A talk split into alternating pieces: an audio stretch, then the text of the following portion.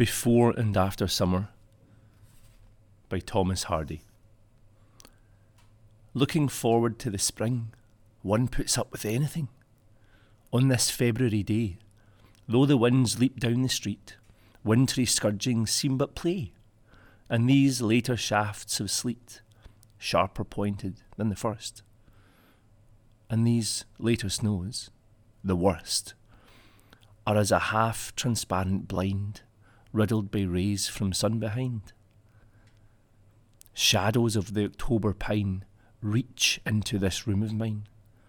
On the pine there stands a bird. He is shadowed with the tree.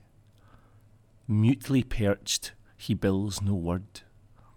Blank as I am, even as he. For those happy suns are past, forediscerned in winter last. When went by their pleasure then? I, alas, perceive not when.